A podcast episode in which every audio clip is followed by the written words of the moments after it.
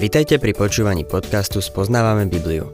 V každej relácii sa venujeme inému biblickému textu a postupne prechádzame celou Bibliou. V dnešnom programe budeme rozoberať prvý list Korintianom.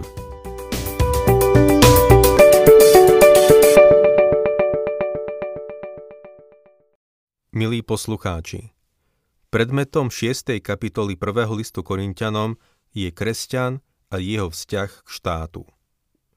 Kresťan má dvojaké občanstvo. Podľa mňa je to často nesprávne interpretované jednak veriacimi ako aj neveriacimi. V liste Filipanom 3.20 sa píše Ale naša vlast je v nebesiach, odkiaľ očakávame aj spasiteľa, pána Ježiša Krista. Slovo vlast v tomto texte je prekladom gréckého slova politeuma, čo doslova znamená politika. Čiže naša politika je v nebesiach, odkiaľ očakávame aj spasiteľa pána Ježiša Krista. Nebeské občianstvo nezbavuje veriaceho zodpovednosti voči štátu. Kresťan má zodpovednosť voči obom, voči Bohu aj voči štátu. Pán Ježiš sa o tom vyjadril, keď Herodiani na ňo naliehali s otázkou ohľadne daní. Spýtali sa ho, povedz nám teda, čo si myslíš, je dovolené platiť daň cisárovi alebo nie? Ježiš odpovedal, odovzdajte teda cisárovi, čo je cisárovo a Bohu, čo je Božie. Kresťan má teda zodpovednosť voči štátu a takisto voči Bohu. Kresťan má sekulárnu i duchovnú zodpovednosť. Apoštol Pavol definuje niekoľko veľmi špecifických vecí, za ktoré je kresťan zodpovedný voči štátu. V prvom liste Timotejovi, v druhej kapitole, od 1. po 4. verš píše – Predovšetkým teda žiadam, aby sa konali prozby, modlitby, príhovorné modlitby, vďaky za všetkých ľudí, za kráľov a všetkých vysoko postavených, aby sme mohli žiť nerušeným a pokojným životom vo všetkej zbožnosti a dôstojnosti. Toto je dobré a príjemné pred Bohom, našim spasiteľom, ktorý chce, aby všetci ľudia boli spasení a spoznali pravdu.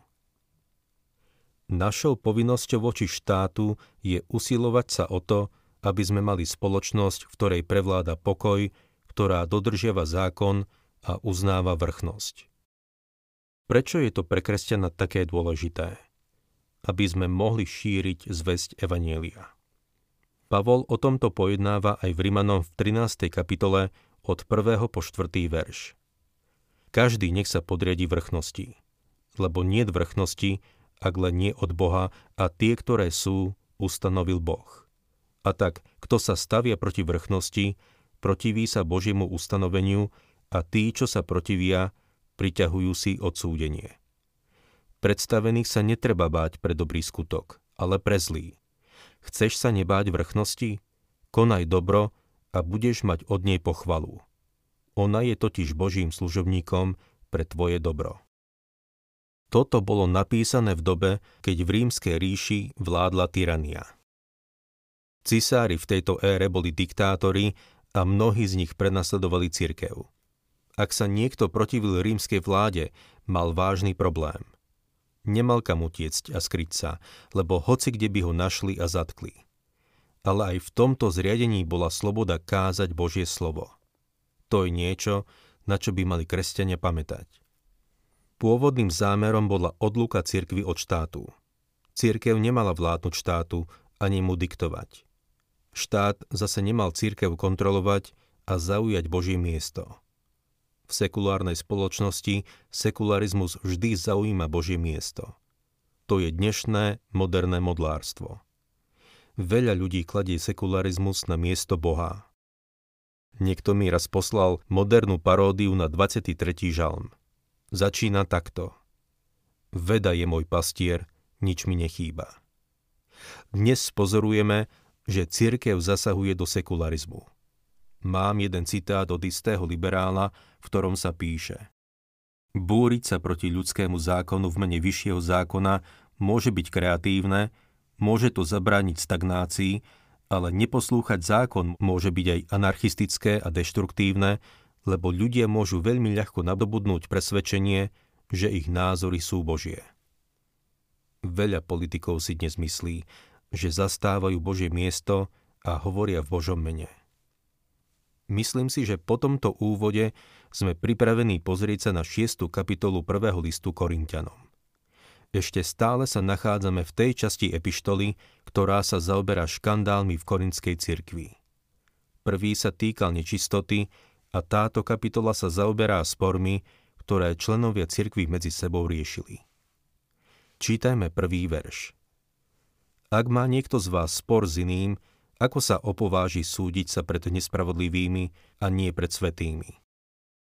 Tento verš môže znieť trochu zvláštne a možno sa žiada isté vysvetlenie. Pavol tu nehovorí, že sa kresťania nemajú odvolávať na zákon. Keby kresťania nevyužívali výhody vyplývajúce zo zákona, utrpeli by zo strany neveriacich veľké straty. Hovorí tu, že kresťania by sa nemali ísť súdiť medzi sebou. Nezhody medzi veriacimi by sa nemali riešiť pred svetským súdom. Veriaci by si ich mali vyriešiť sami. Toto je niečo, čo cirkev a veriaci dnes často ignorujú. Keď som sa ako kazateľ presťahoval do Južnej Kalifornie, prišiel za mnou jedného dňa istý člen zboru, ktorý chcel vzniesť obvinenie proti jednému z predstaviteľov zboru.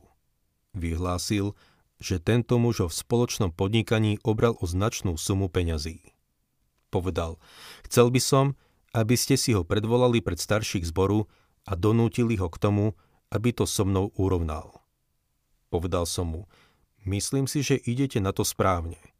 Kedy sa môžete dostaviť na stretnutie starších zboru a predniesť svoje obvinenie? On na to, to nie je potrebné, povedal som o tom predsa vám. Vysvetlil som mu, že nemám možnosť to nejako overiť a preto je potrebné, aby prišli obaja. A tak som sa ho spýtal. Boli by ste ochotní prijať verdikt starších?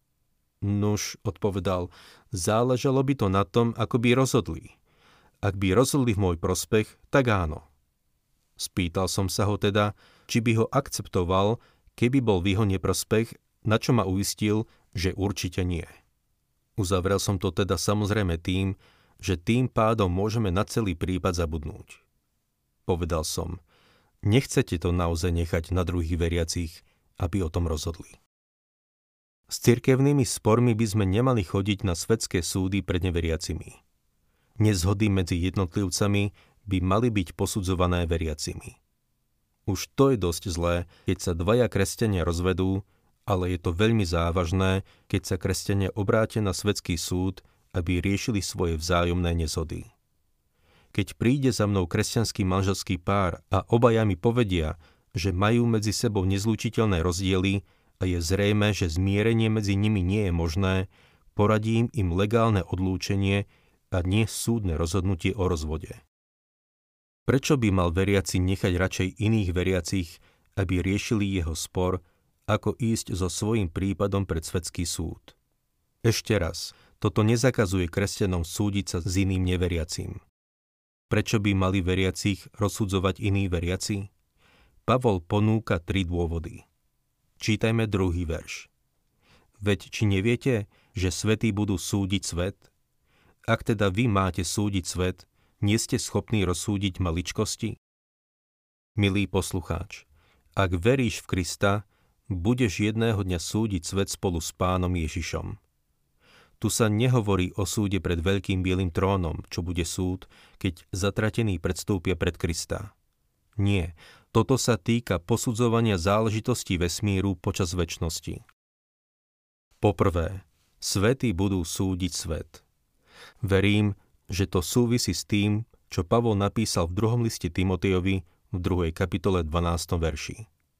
Ak vytrváme, spolu s ním budeme aj kráľovať, ak ho zaprieme, aj on zaprie nás. Som presvedčený, že sa to týka toho, že budeme posudzovať a rozhodovať o záležitostiach tohto sveta. Tretí verš. Vary neviete, že budeme súdiť anielov o čo viac veci všedného života. Pavol sa teraz niekoľkokrát v rade pýta, veď či neviete, Vary neviete? Keď sa spýtal, či nevedia, môžete si byť istí, že nevedeli. Bol to slušný spôsob, ako povedať, že tieto veci nevedeli. Toto zaiste otvára úplne novú perspektívu pravdy. Nerozumiem, čo to znamená. Je to nad moje pochopenie.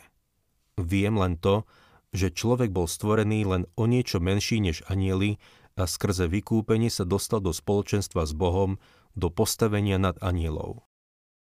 Boh takisto dovolil, aby človek padol. Nikdy by to nedopustil, keby to neslúžilo na dobro. V konečnom dôsledku tým uviedol človeka do vyššieho postavenia. Budeme nad anielmi. Budeme ich súdiť a budeme im nadriadení. Znovu poviem, je to nad moje pochopenie, ale verím tomu. Tretie vary neviete, nájdeme v 9. verši. Neviete vari, že nespravodliví nebudú dedičmi Božieho kráľovstva? Nemýlte sa. Ani smilníci, ani modloslužobníci, ani cudzoložníci, ani prostitúti mužov, ani ich súložníci, ani zlodeji, ani lakomci, ani opilci, ani rúhači, ani vydierači nebudú dedičmi Božieho kráľovstva. Počúvajte pozorne, lebo toto je veľmi dôležité. Žiadny sudca ani súdna porota nie sú vybavení na to, aby robili duchovné rozhodnutia, lebo nechápu duchovné princípy. Svetský sudca môže poznať učivo správnických učebníc, ale nič nevie o duchovných rozhodnutiach. Nemá žiadne duchovné rozlišovanie. Vráťme sa k 5. a 6. veršu. Hovorím to na vaše zahambenie. A zda niet medzi vami ani jedného múdreho, ktorý by vedel rozriešiť spor medzi svojimi bratmi. Ale brat sa súdi s bratom a k tomu ešte pred neveriacimi. Samozrejme, nie každý kresťan je schopný sudca, ale Pavol tu hovorí. Hovorím to na vaše zahambenie. A zda niet medzi vami ani jedného múdreho? Keď sa obrátime na svetský súd, znamená to, že žiaden z veriacich nevie rozsúdiť. Osobne poznám niekoľkých vzácných bratov v pánovi, ktorým by som zveril svoj život. Som si istý, že by vydali spravodlivý verdikt. Pavol uvádza tri dôvody, prečo je kresťan schopný súdiť. 11. verš. A takými to ste niektorí boli. No boli ste obmytí, ba posvetení a aj ospravedlnení v mene pána Ježiša Krista a v duchu nášho Boha. Boli ste obmytí. V Týtovi 3.5 čítame, že nás zachránil nie pre skutky spravodlivosti, ktoré sme urobili my, ale podľa svojho milosrdenstva kúpeľom znovu zrodenia. Boli sme znovu zrodení, obmytí. Keďže sa k nám Boh milostivo sklonil, aj my by sme mali vedieť preukazovať milosť. Okolo nás je dnes veľa úžasných veriacich, ktorí boli obmytí. Mali by sme si to uvedomiť. Skôr by sme mali mať dôveru v nich, ako v neveriacich. Boli ste posvetení. V epištolách Korintianom má posvetenie dvojaký význam, ale tu má podľa mňa význam posvetenie v zmysle nášho postavenia, že sme v Kristovi. To znamená, že Kristus je na našej strane a všetci veriaci sú bratmi v Kristovi. Ak ma súdi nejaký iný kresťan, znamená to, že ma súdi jeden z mojich bratov. Osobne by som bol ochotný vydať sa súdu svojho brata. Jedno dievčatko raz znieslo na rukách svojho malého bračeka. Istý muž, ktorý išiel okolo, sa jej spýtal. Dievčatko, nie je to bábo pre teba príliš ťažké? O nie, povedalo, to je môj brat. V tom, o aký vzťah ide, je veľký rozdiel brat nie je príliš ťažký. Som v Kristovi a takisto aj môj brat je v Kristovi. Mal by som byť teda ochotný dôverovať mu. Pavol ďalej píše, boli ste ospravedlnení. Tretí dôvod, prečo je môj brat schopný súdiť, je ten, že jeho hriechy boli rovnako ako moje odpustené. Pred Božím trónom bol vyhlásený za spravodlivého rovnako ako ja. V Rímanom 8.33 Pavol píše Kto bude žalovať na Božích vyvolených? Je to Boh, ktorý ospravedlňuje. A v Rímanom 4.5 hovorí Ale tomu, to nekoná skutky, no verí v toho, kto ospravedlňuje bezbožného, tomu sa jeho viera ráta za spravodlivosť. Spoluveriaci toto vie a preto mám pocit, že by zvládol môj prípad lepšie ako hoci kto iný. Čítame v našom texte 12. verš. Všetko smiem, no nie všetko mi osoží. Všetko smiem, ale ja sa ničím nedám zotročiť. Je veľa vecí, ktoré veriaci smie, ale nie všetky sú osožné. Vedel by som uviesť veľa príkladov. Pavol tu uvádza jeden, 13. verš. Pokrmy sú pre žalúdok a žalúdok pre pokrmy. Boh však obráti i jedno i druhé na vnivoč. No telo nie je pre smilstvo, je pre pána a pán pre telo. Pokrmy i naše žalúdky raz výjdu na vnivoč. Kresťan má slobodu v tom, čo je. Naproti tomu naše telá nie sú pre smilstvo. Naše telá patria pánovi. Verše 14 a 15 Boh však vzkriesil pána a aj nás vzkriesi svojou mocou. Neviete azda, že vaše telá sú Kristovými údmi?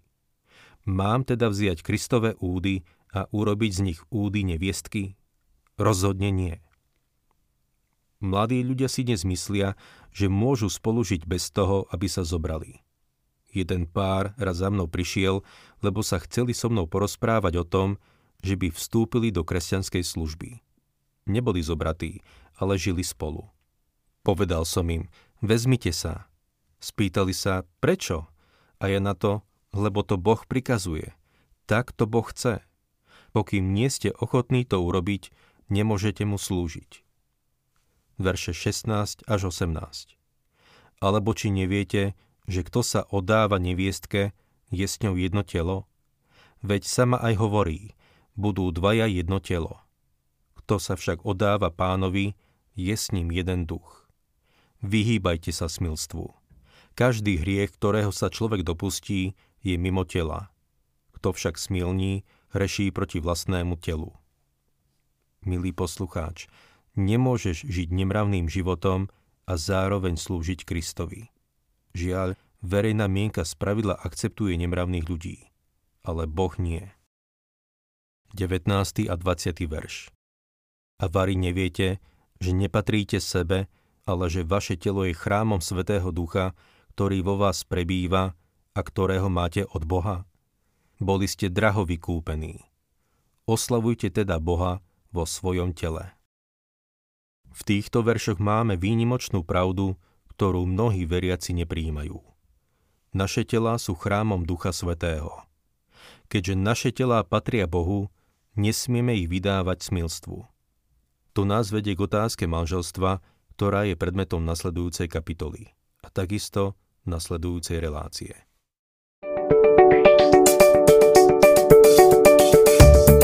Ak sa vám páči program Spoznávame Bibliu, budeme radi, ak ho odporúčite svojim známym a dáte like, alebo nás začnete sledovať na facebookovej stránke Spoznávame Bibliu. A ak vás niečo oslovilo alebo zaujalo, napíšte nám cez Facebook alebo na adresu spoznávame.bibliu zavinač gmail.com.